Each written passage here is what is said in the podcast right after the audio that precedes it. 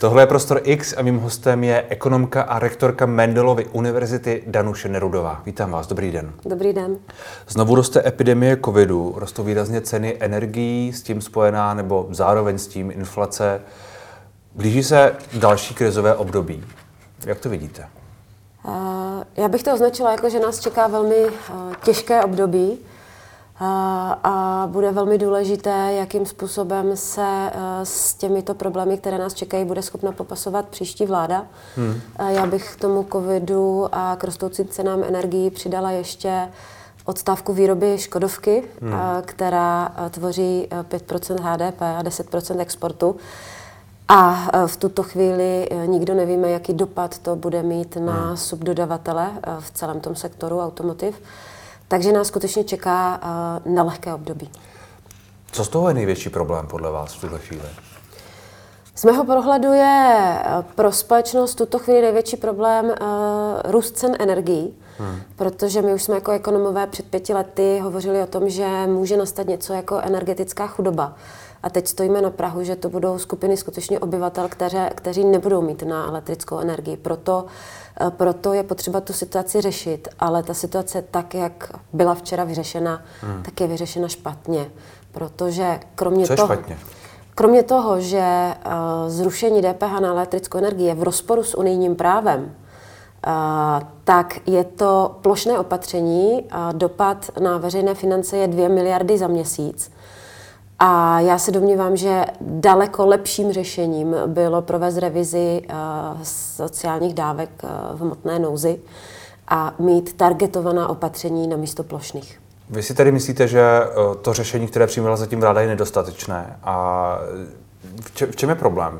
Já ho vidím jako eh, problematické, nelogické, kromě hmm. toho tedy, že je v rozporu s unijním právem a samozřejmě Evropská komise podnikne kroky, pokud nějaká členská země eh, přijme legislativu, která je v rozporu s eh, unijním právem, tak z toho ekonomického hlediska je to řešení příliš drahé, které bude mít malý účinek a je potřeba se výrazně zaměřit skutečně na ty skupiny obyvatel, na které to dopadne velmi těžce, kterým třeba ani to hmm. odpuštění DPH z elektřiny nepomůže a budou potřebovat potřebovat tu pomoc větší. Máte pocit, že to bude problém, který tu bude dlouho? Že to je problém na roky nebo je to problém na měsíce? Jak to vidíte? Mm, já si nemyslím, že to je problém eh, na eh, pětileté období, ale určitě to není problém, který za pár měsíců zmizí, hmm. protože ten problém eh, není jenom problém České republiky, je to problém evropský, je to problém toho, že neexistuje legislativa pro dodavatele eh, surovin, eh, aby si vytvářeli zásoby nebo rezervy. Je to problém toho, že potřebujeme předefinovat energetický mix a celá řada dalších věcí, které prostě nejde udělat ze dne na den. Další problém je klimatická změna. Minulý rok velmi málo foukalo, díky tomu prostě Německo vyprodukovalo nižší objem elektrické energie. Je to spousta faktorů, které, když se dají dohromady, tak jejich efekt je toto zvyšování cen elektrické energie. Jsou to taky povolenky asi? Uh, jsou to, určitě jsou to je, i povolenky. Je to vliv toho, um, hodně se to, to, teď o tom mluví, Green Deal a tyhle věci? Uh, je, to, je to i částečně vliv Green Dealu, ale myslím si, že ve veřejném prostoru existuje velká zkratka, uh, protože Green Deal se dává jako vyníkem všeho, ale není to tak skutečně. Ne jediným, nepochybně. Uh, není jediným, ten problém je poměrně komplexní a leží i na úrovni Evropské unie, leží na úrovni diverzifikace rizik, diverzifikace dodavatelů surovin a tak dále. Hmm. Eh, když se s tím spojí ta, ta inflace, Česká národní banka to chce řešit zvyšováním úrokových sazeb, respektive už je zvýšila, možná se budou zvyšovat znovu, je tohle dobrá cesta? Eh, na začátek je potřeba říct, že ta inflace 4,9 je ve skutečnosti podstatně výš, protože eh, v tom koši, podle kterého se ta inflace měří, eh, tak eh, ty nemovitosti, které, které výrazně táhnou cenu navrh, tam nejsou tak, nemají tak velkou váhu. Navíc se do toho ještě plně nepromítla, nepromítla cena elektrických energií, takže já si myslím, že se bavíme skutečně o inflaci 6%, nikoli 4,9%, hmm. možná i víc. Eh, nejsme jediní v Evropě, eh, inflaci eh, čelí všichni. Je to vlastně důsledek nastartování té ekonomiky a toho, že, že zrostla spotřeba. Je to samozřejmě důsledek i nadměrné expanze, expanze fiskální politiky. Je to důsledek přetrhání dodavatelských řetězců. Je to prostě důsledek spousty faktorů. Nelze to asi přičítat jedné nebo druhé straně, ale musíme si zvyknout, že zřejmě teď bude období, po které bude ta inflace vyšší. No a samozřejmě jedinou možnou reakcí tady na tohle je reakce nezávislé instituce, což je Česká národní banka, která zvyšuje úrokové sazby aby, aby snížila inflaci. Inflační cíl je 2%, teď jsme výrazně nad 2% a tím cílem samozřejmě ochránit úspory, eh, nejen úspory domácnosti, ale, ale i další věci. Zároveň ty úrokové sazby ale něco prodraží. No, prodraží půjčování úvěry. peněz, prodraží Přesně úvěry, tak. Ehm, můžou zpomalit růst některých, některých firm. Ehm, nemůže to být kontraproduktivní? Eh, to je samozřejmě na České národní bance. Myslím si, že bankovní rada je plně vědoma si všech těchto souvislostí a hledá ten vyvážený balans, tak aby příliš neutlumila ekonomiku, ale zároveň, eh, aby skutečně ten boj s inflací byl účinný. Hmm. Eh, takže já věřím tomu, že díky tomu, že to je skutečně nezávislá instituce, ono se to i ukázalo v té době, kdy se ministrině financí snažila ovlivnit Českou národní banku v tom rozhodování a přesto Česká národní banka rozhodla tak, jak rozhodla rozhodla, takže věřím, že, že členové bankovní rady najdou vyvážený mix těch opatření. Hmm. Vy jste zmínila expanzní fiskální politiku, čili uh, pumpování peněz do, do ekonomiky, řekněme, to je podle některých ekonomů ten asi zásadní problém ze strany té inflace a ten problém, který povede k tomu, že to bude dlouhodobější, že to nepůjde jen tak, jen tak zastavit. S tím byste souhlasila? Samozřejmě já pevně věřím, že dojde k revizi návrhu státního rozpočtu na příští rok, protože ten návrh je špatný, ten deficit je obrovský. Zároveň ale bude velmi těžké tak, jak bylo předesláno, že se seškrtá 100 miliard z toho rozpočtu, tak to bude velmi těžké podle mých odhadů si myslím, že se dají seškrtat nižší desítky, 50-60 miliard, ale těch 100 hmm. miliard ještě teď při vědomí toho, že tam bude dopad toho nevýběru daně z přidané hodnoty u elektrické energie, bude velmi těžké a bude to samozřejmě eh, bolestivé. Eh, ta fiskální expanze, to nadměrné pumpování peněz do ekonomiky, to jsou ty dva minulé rozpočty. Eh, v tom krizovém roce to bylo naprosto opodstatněné, protože bylo potřeba chránit ten podnikatelský sektor, ale dostalo se tam prostě prostě celá řada výdajů, která, která vůbec nesouvisela s covidem a, a to je ten problém. Hmm. Paní Šilerová argumentuje, že si tam sice dostali asi některé výdaje spojené, ne úplně spojené přímo s covidem, ale že to je všechno důsledek té pandemie, že prostě, když se zpomalila ekonomika, když nefungovaly některé věci, tak to mělo pak druhotné náklady, které třeba vedly k tomu, že se vybralo méně na daních a že prostě, že prostě ty, eh, ten pokles nebo ten, ten deficit není daný jenom tím sice přímými, eh, přímými kompenzacemi a těmi všemi programy, ale že prostě těch další, ty další stovky miliard nebo 150 miliard, 170 eh, možná, které tam jsou, jsou prostě dané tím, že jaksi druhotně. S tím já nemohu souhlasit, eh, protože eh, jenom zrušení superhrubé mzdy je 100 miliard a vůbec nijak to nesouvisí s covidem. Eh, zrušení daně z nabití nemovitosti je, myslím, 18 miliard, taky to nesouvisí s covidem. Takže domnívám se, že byla činěna opatření v nesprávný čas, špatným způsobem a důsledkem toho je skutečně to, že peníze v té ekonomice chybí že chybí peníze v rozpočtu, nikoli v ekonomice. Hmm. Jaký je třeba váš odhad ohledně toho, jak, jak dlouho by ta inflace a ten růst cen a to zdražování mohl, mohl pokračovat? Já nejsem makroekonom, ale z těch čísel, které vidím, tak si myslím, že minimálně příští rok se bavíme o, o podstatně vyšší inflaci. Okolo těch 5%, možná vyšší. Ano. Vy jste zmínila uh, tu rozpočtovou politiku příští vlády. Uh, Petr Fiala stále trvá na tom, že ušetří těch 100 miliard. Říkáte, že to není moc, moc reálné, že reálnějších je nějakých 50. Šetří... 50, 60. Já se domnívám, že to bude velmi obtížné. A jakou cestou by tedy vláda měla jít? Oni teď mluví zatím o dotacích pro, pro velké firmy, mluví o 6%, 6% úsporách na jednotlivých ministerstvech. To je možné? 6 provozních výdajů zřejmě na těch ministerstvech eh, lze ušetřit. Eh, ta vláda je v nezávidění hodné pozici, protože samozřejmě musí škrtat tímto způsobem. Eh, teď na začátku revidovat agendy prostě nějakou dobu trvá a zase hmm. to rozpočtové provizorium nemůže trvat půl roku. Přitom pokud bude inflace 5 nebo 6% takže tu možnost, kde to naškrtat, mají skutečně velmi omezenou. Domnívám se, že těch 5% nebo 6% lze nalézt v těch kapitolách těch ministerstev ale skutečně 100 miliard je velká částka.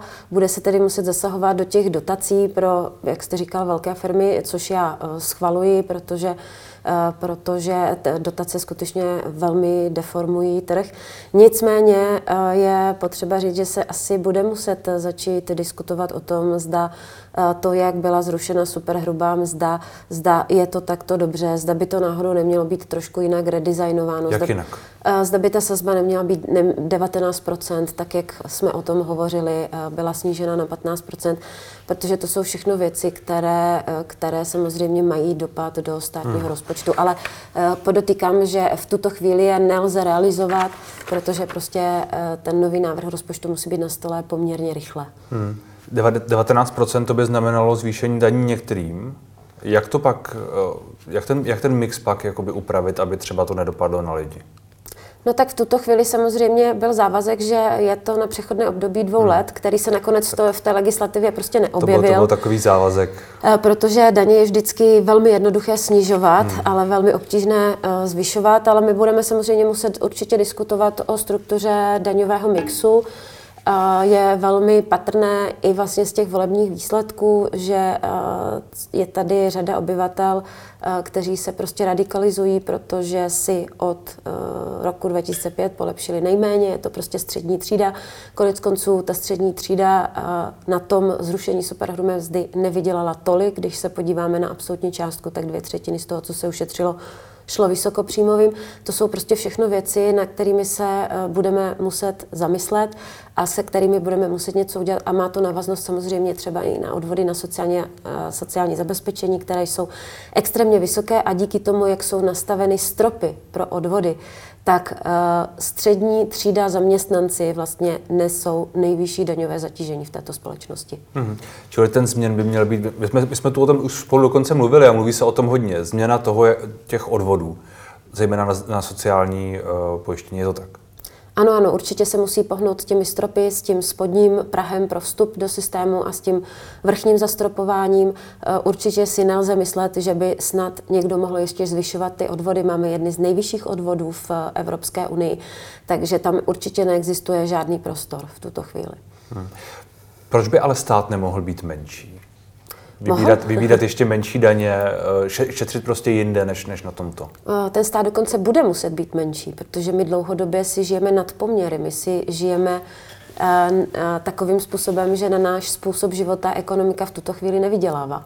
Takže ten stát bude muset být menší, ale bude muset poskytovat kvalitnější služby, než poskytuje. A bude muset být daleko flexibilnější, protože se hmm. prostě ukázalo, že v krizi ten stát byl jak slon v porcelánu a neobstál, protože, protože nebyl schopen flexibilně reagovat. Takže ano, stát musí být menší, ale musí poskytovat kvalitní služby. Ale to jsou dlouhodobé změny, nepochybně. Přesně aby, tak. Aby, se, stát, Přesně aby tak. se náš stát stal flexibilním, to jako není ani na jedno volební období. To, to je, je na, běh na dlouhou na trať. celé desetiletí možná Přesně práce. Tak. Přesně tak.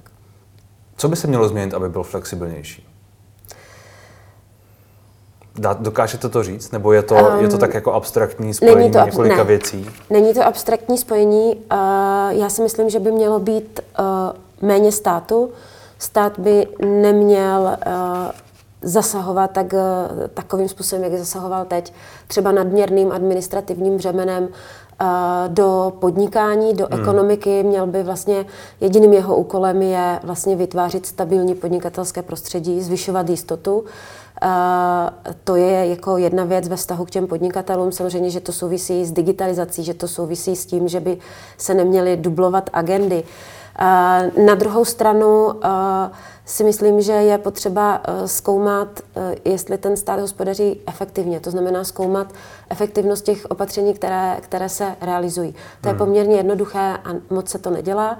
No a za třetí to samozřejmě souvisí s tím, že musí proběhnout něco jako uh, naprostá revize všech agent, které stát vykonává, uh, jejich zefektivnění, protože jsou agendy, které stát vykonává dvakrát nebo třikrát. A zákon o sdílení dat je jenom na papíře. Ministerstva mezi sebou žádná data nezdílí. Když říkáte agendy, tak tím myslíte? Agendy, které vyplývají z legislativy, které musí vykonávat.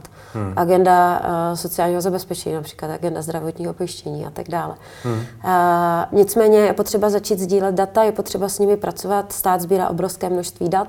Ty data někdo musí vyhodnocovat a na jejich základě by se mělo řídit. Je to skutečně běh na dlouhou trať a je to práce i s lidskými zdroji. Hmm. Je to práce s talenty, abychom ve státní správě skutečně měli, uh, měli kvalifikované lidi a lidi, kteří jsou motivovaní hmm. uh, pracovat. Takže je to skutečně komplexní změna. Když jste říkala, že jsme si žili na, po, na poměry, nad poměry, se. Co to znamená přesně? Uh, to znamená to, že žijeme s deficitem. Dá se to připodobnit k domácnosti. Utratíte to, co vyděláte. Někdy si vezmete půjčku, ale víte, že tu půjčku musíte splatit. Kdežto v tom státě ten, kdo si tu půjčku bere a tu zemi zadlužuje, ví, že ji nemusí splatit, hmm. že ji nebude splácet v tom období, kdy uh, on bude například minister financí. A to je ten podstatný rozdíl, to je ta odpovědnost. Chápu to správně, čili, čili vy, vy pokud říkáte, žili jsme si nad poměry, tak tím myslíte ten 300 miliardový nebo nějaký jiný, předtím byl 50 miliardový uh, de- deficit, který, je, který jsou ty služby státu nad to, co si můžeme dovolit. Je to tak? Ano, přesně tak, tak jako v domácnosti. Akorát, hmm. že v té domácnosti máte ten plán, jak to splatíte a kdy to splatíte. Máte to konečné datum, to v tom, při, v tom státním rozpočtu a to konečné datum, kdy to splatíte, samozřejmě neexistuje a ten plán, jak to splatíte, taky neexistuje. Když se podíváte na plány těch dvou koalic, které teď zřejmě budou sestavovat vládu, respektive sestaví vládu, uh, z ekonomické části, jak oni, jim bylo hodně vyčítáno, že nejsou úplně realistické, že některé, některé ty sliby uh, nejsou úplně kompenzovány tím, kde na to vezmou, uh, že co se týče šetření, že tam často chybí, chybí ta, ta složka, která povede k tomu, že to skutečně bude, že se skutečně přiblíží k tomu vyrovnanému rozpočtu, jak někteří z nich uh, plánují. Kde vidíte největší problémy? Tak zaprvé já velmi kvituji, že oba dva, oba dva ty návrhy toho volebního nebo ty volební programy obsahovaly uh, plán, jakým způsobem ty finance konsolidovat veřejné. To za prvé. Za druhé, každý, každý mířil na trošku jiné procento. Uh, myslím, že, uh, myslím, že Pirstan byli více realističtí. Zatímco koalice spolu byla více ambicioznější v tom stlačení toho dluhu. Ona ta realita nakonec bude zřejmě někde uprostřed. Na druhou stranu je potřeba říct, že já si nemyslím, že tak výrazné konsolidace eh, lze dosáhnout bez toho, aby se zvyšovaly daně. Ale správně a morálně oceňuji to, že nejdřív diskutujeme jako v tuto chvíli o seškrtání výdajů, protože to je to správné, hmm. co se má dělat a pouze potom, pokud nebudeme schopni, eh, nebudeme schopni seškrtat eh, výdaje a řekneme, že ty výdaje, které chceme, tak mají všechny stejnou prioritu, to znamená, chceme je financovat financovat, tak potom k tomu postavíme ty příjmy a třeba zjistíme, že potřebujeme některé daně zvýšit. Ale jsem velmi ráda, že ta prvotní diskuze začíná o seškrtání výdajů. Zvyšování daní je něco, co vylučují, zejména koalice spolu, ale vlastně i Piráti a starostové v podstatě vylučují jakékoliv zvyšování daní. Ehm, bude tahle diskuze možná bez toho, aby se porušovaly volební sliby, aby se třeba Eh, někteří voliči eh, odvrátili od těch koalic a šli někam eh, k jiným stranám. My jako ekonomové říkáme, že ta diskuze bude velmi obtížná, že si skutečně myslíme, že, že konsolidovat ty finance bez zvyšování daní znamená výrazné osekání výdajů a diskuzi například o tom, jestli můžeme mít bezplatné zdravotnictví v takovém rozsahu, jaké máme, nebo bezplatné školství v takovém rozsahu, jaké máme. Pokud by se nezvyšovaly daně, tak Pokud by se to by se... muselo vzít například tím, že by byla nějaká spoluúčast na zdravotnickém přesně systému. Tak, přesně tak. Jaké daně byste ty, vy v tom případě zvyšoval? Nebo jaké daně by byly ty, které by byly vhodné? Eh, já už jsem hovořila o tom, že si myslím, že je potřeba uh, změnit daň z příjmu, že tak, jak byla, uh, byla nastavená, tak uh, ten moment prostě byl promarněn. No, když snížíte daň na 15%, tak samozřejmě, eh, když máte novou vládu, tak první krok, který dělá, tak ji nemůže zvyšovat na 19%. Takže to momentum pro řešení daně z příjmu fyzických osob už tady bohužel není a myslím si, že bude velmi těžké tu daň vracet zpátky eh, tam, kde byla bez, bez té superhrubé mzdy. Mám na mysli pouze tu daňovou sazbu. Ale samozřejmě, že eh, když se podíváte na srovnání daňového mixu s jinými zeměmi OECD, tak samozřejmě výrazně třeba zaostáváme ve výběru ekologických daní. Neumíme hmm. zdanit digitální sektor. Konec konců na konci října by eh, OECD mělo výjít ven s návrhem, eh, jak zdaňovat digitální firmy. Takže to jsou všechno věci, o, o, kterých, se, o kterých bude nutno určitě hovořit. Takže spíš, spíš firmní daně, spíš... Uh... Já jsem firmní daně vůbec vynechala. Slovo firmní daň Jasně, jsem vůbec di- nepoužila. Digitální daň je, já ne, nemyslím sektorovou daň, ale že by to mělo dopadnout spíš, uh, spíš ne na lidi. Tady bych byla velmi opatrná, protože uh, naše ekonomika čelila dvěma lockdownům, podnikatelé skutečně eh, někteří přišli o svoje roky budované biznesy se zvyšováním eh, firemních daní bych byla velmi hmm. opatrná po tom covidu, protože to je, to je ta naše ekonomika, kterou teďka potřebujeme nastartovat. To digitální zdanění se týká největších nadnárodních hmm. firm, Google, Amazon, netýká se to českých firm. Hmm. Jo, a jsou to firmy, které během covidu extrémně narostly díky digitalizaci prostředí, díky tomu, že jsme přešli do digitálního prostředí, dělali jsme uh, aktivity digitální a bohužel v tuto chvíli my neumíme uh, zisky z těch digitálních aktivit zdanit. Takže hmm. zisky z těchto aktivit vůbec nebyly zdaněny. Tak to je to, o čem je teď ta diskuze na poli OECD. Vy jste zmínila tu Škodovku a to e, nedostatek čipů, který se přičinil to, že zastavila výrobu. E, je otázka, teď se objevuje ten problém s aditivy AdBlue, které můžou taky nějakým způsobem automobilky v Česku poškodit. Ten antivirus, který je aktivovaný nebo má být aktivovaný pro automobilky, je dobrá cesta. No, v tuto chvíli je to asi jediná možná cesta, protože nic jiného nemáme. Takže... Mluví se o tom, že to není fér. Jedná se o kompenzaci části mest. Je to, je to prostředí, který tu fungoval pro firmy během covidové krize. Na druhou stranu Škodovka, respektive majitel Škodovky, uh, Volkswagen, si vybral desítky miliard na, na dividendách za poslední, za poslední roky, vysoké desítky. Uh, je fér, aby stát kompenzoval nějakou ztrátu, která teď přijde? Když si majitelé Škodovky vybírali ty dividendy, tak zcela jistě nevěděli, že přijde covid. A bavíme se o dividendách, které byly eh, před covidovou dobou. Eh, já se domnívám, že v momentu, kdy je tak vysoký počet lidí, kteří zůstanou po nějakou dobu bez práce, tak stát skutečně tu situaci musí řešit. Hmm. To bez diskuze. A jiná cesta než to pomáhání s mzdami není? Uh, jiná cesta určitě není, protože to je ten fixní náklad, který vzniká. Uh, navíc uh, když by ti lidé šli na úřad práce, tak jim stejně bude stát vyplácet eh, hmm. podporu v nezaměstnanosti. Není to jenom oddalování tak trochu nevyhnutelného? Nečeká prostě český automobilový průmysl nebo automobilový průmysl obecně nějaký jako náraz, náraz dosti, který bude způsoben ať už cenami pohoných hmot, ať už nedostatky některých, eh, některých věcí, jako jsou ty čipy, nebo jako je, je teď ten, to aditivum AdBlue, Eh, které nějakým způsobem funguje v rámci, eh, v rámci snižování emisí. Není, ne, ne, není to prostě větší problém, který my jenom jakoby dáváme tam jako náplast, ale vlastně ho neřešíme? Já si to nemyslím. Myslím si, že je potřeba, aby se, eh, aby se Česká republika začala zajímat o to, že je potřeba přejít z levné ekonomiky na ekonomiku s vyšší přidanou hodnotou a s tím souvisí například to, že bychom byli rádi, kdyby továrna na výroby čipů prostě byla v České republice a, a nebyla eh, daleko od nás, někde v Číně. Eh, souvisí to vlastně s tím covidem, který jako ukázal, že ten eh, ekonomický model, který máme, který funguje, tak má eh, velmi často velké díry, třeba v podobě toho, když přijde obrovská eh, globální krize, že se zpřetrhají ty vazby hmm. a že je potřeba si říct, že některé prostě suroviny je potřeba vyrábět v Evropě i třeba přes vyšší cenu právě proto, aby se nemusela zastavovat výroba. Co se týká automobilky Škoda, tak já, já strach nemám, protože dneska ty snahy o výrobu elektrických aut a přechod na bezemisní eh, ekonomiku už nejsou jenom nějakým sociálním inženýrstvím z vrchu, ale vznikají ze spodu. Škodovka dodává například do Velké Británie 100 000 aut za rok. A Velká Británie přechází čistě na elektromobilitu v roce 2030, o pět let dřív, než navrhuje Evropská unie. Čili, že Škodovka, pokud chce dodávat, tak už dneska ví, že do, v roce 2030 bude muset dodávat pouze elektrické motory. Eh, jsou to i další trhy, takže eh, dneska ty Škodovky, nebo dneska ty automobiloví výrobci ví, že eh, ten tlak ze zemí mimo EU je občas větší a a ty jejich ambice na dekarbonizaci jsou prostě vyšší než v rámci Evropské unie.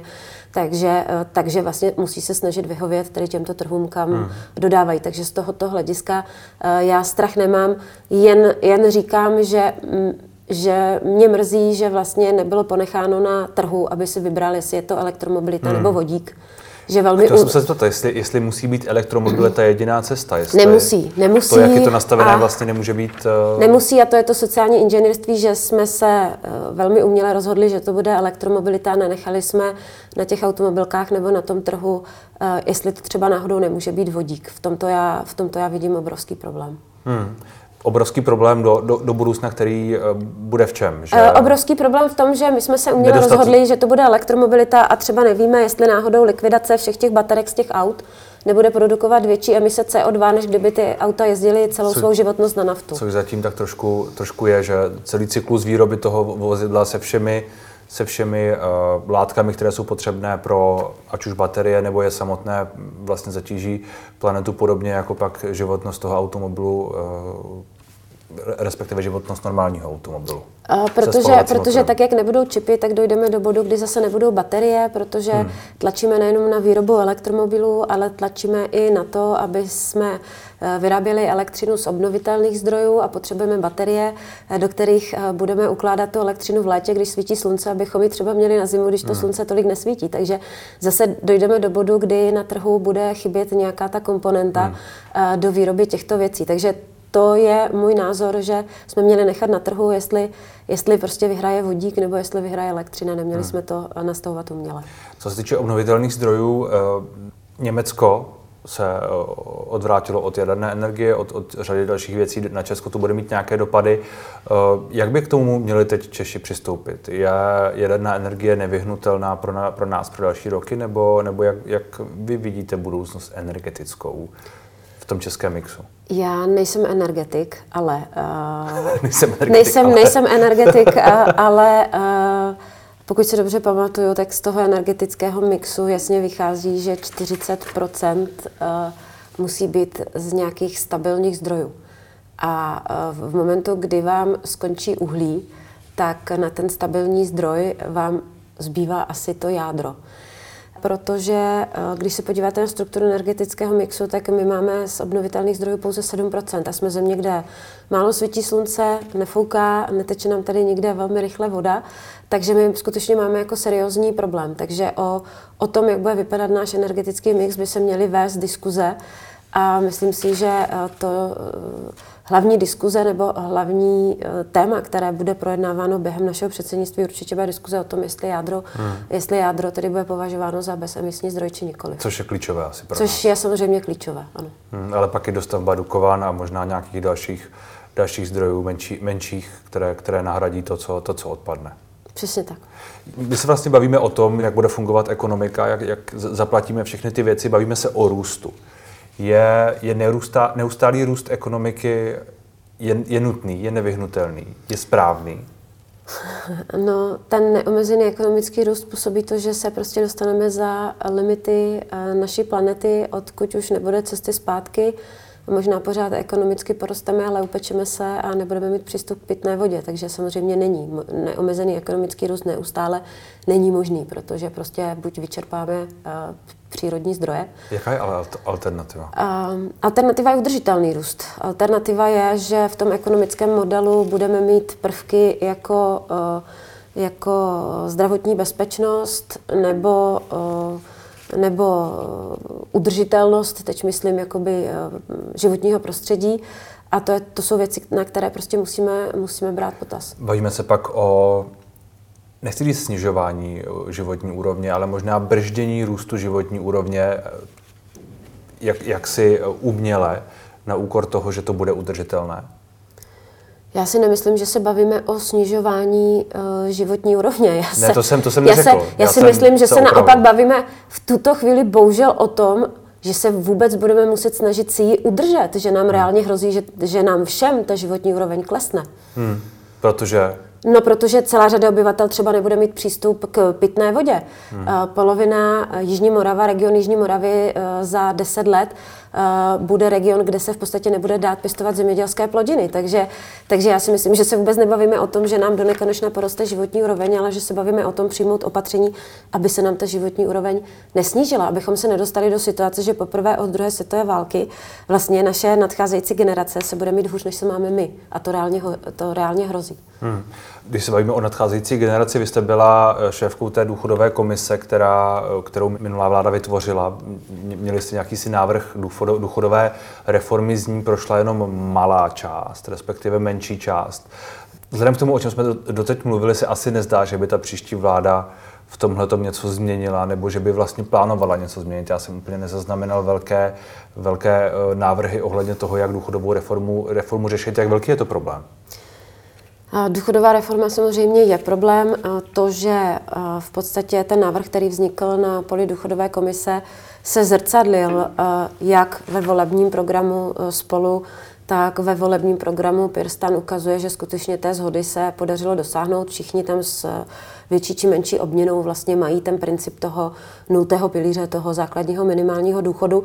A já jsem hluboce přesvědčena, že samozřejmě to bude jednou z programových priorit. Na druhou stranu je potřeba říct, že v tuto chvíli máme opravdu věci, které mají eh, dopad teď eh, okamžitý. Máme větší problémy. Přesně, jako je COVID, jako je rozvrácený eh, státní rozpočet a jako je například tedy energetická chudoba a věřím, že, že toho, toto budou témata, které budou na prvních třech místech, hmm.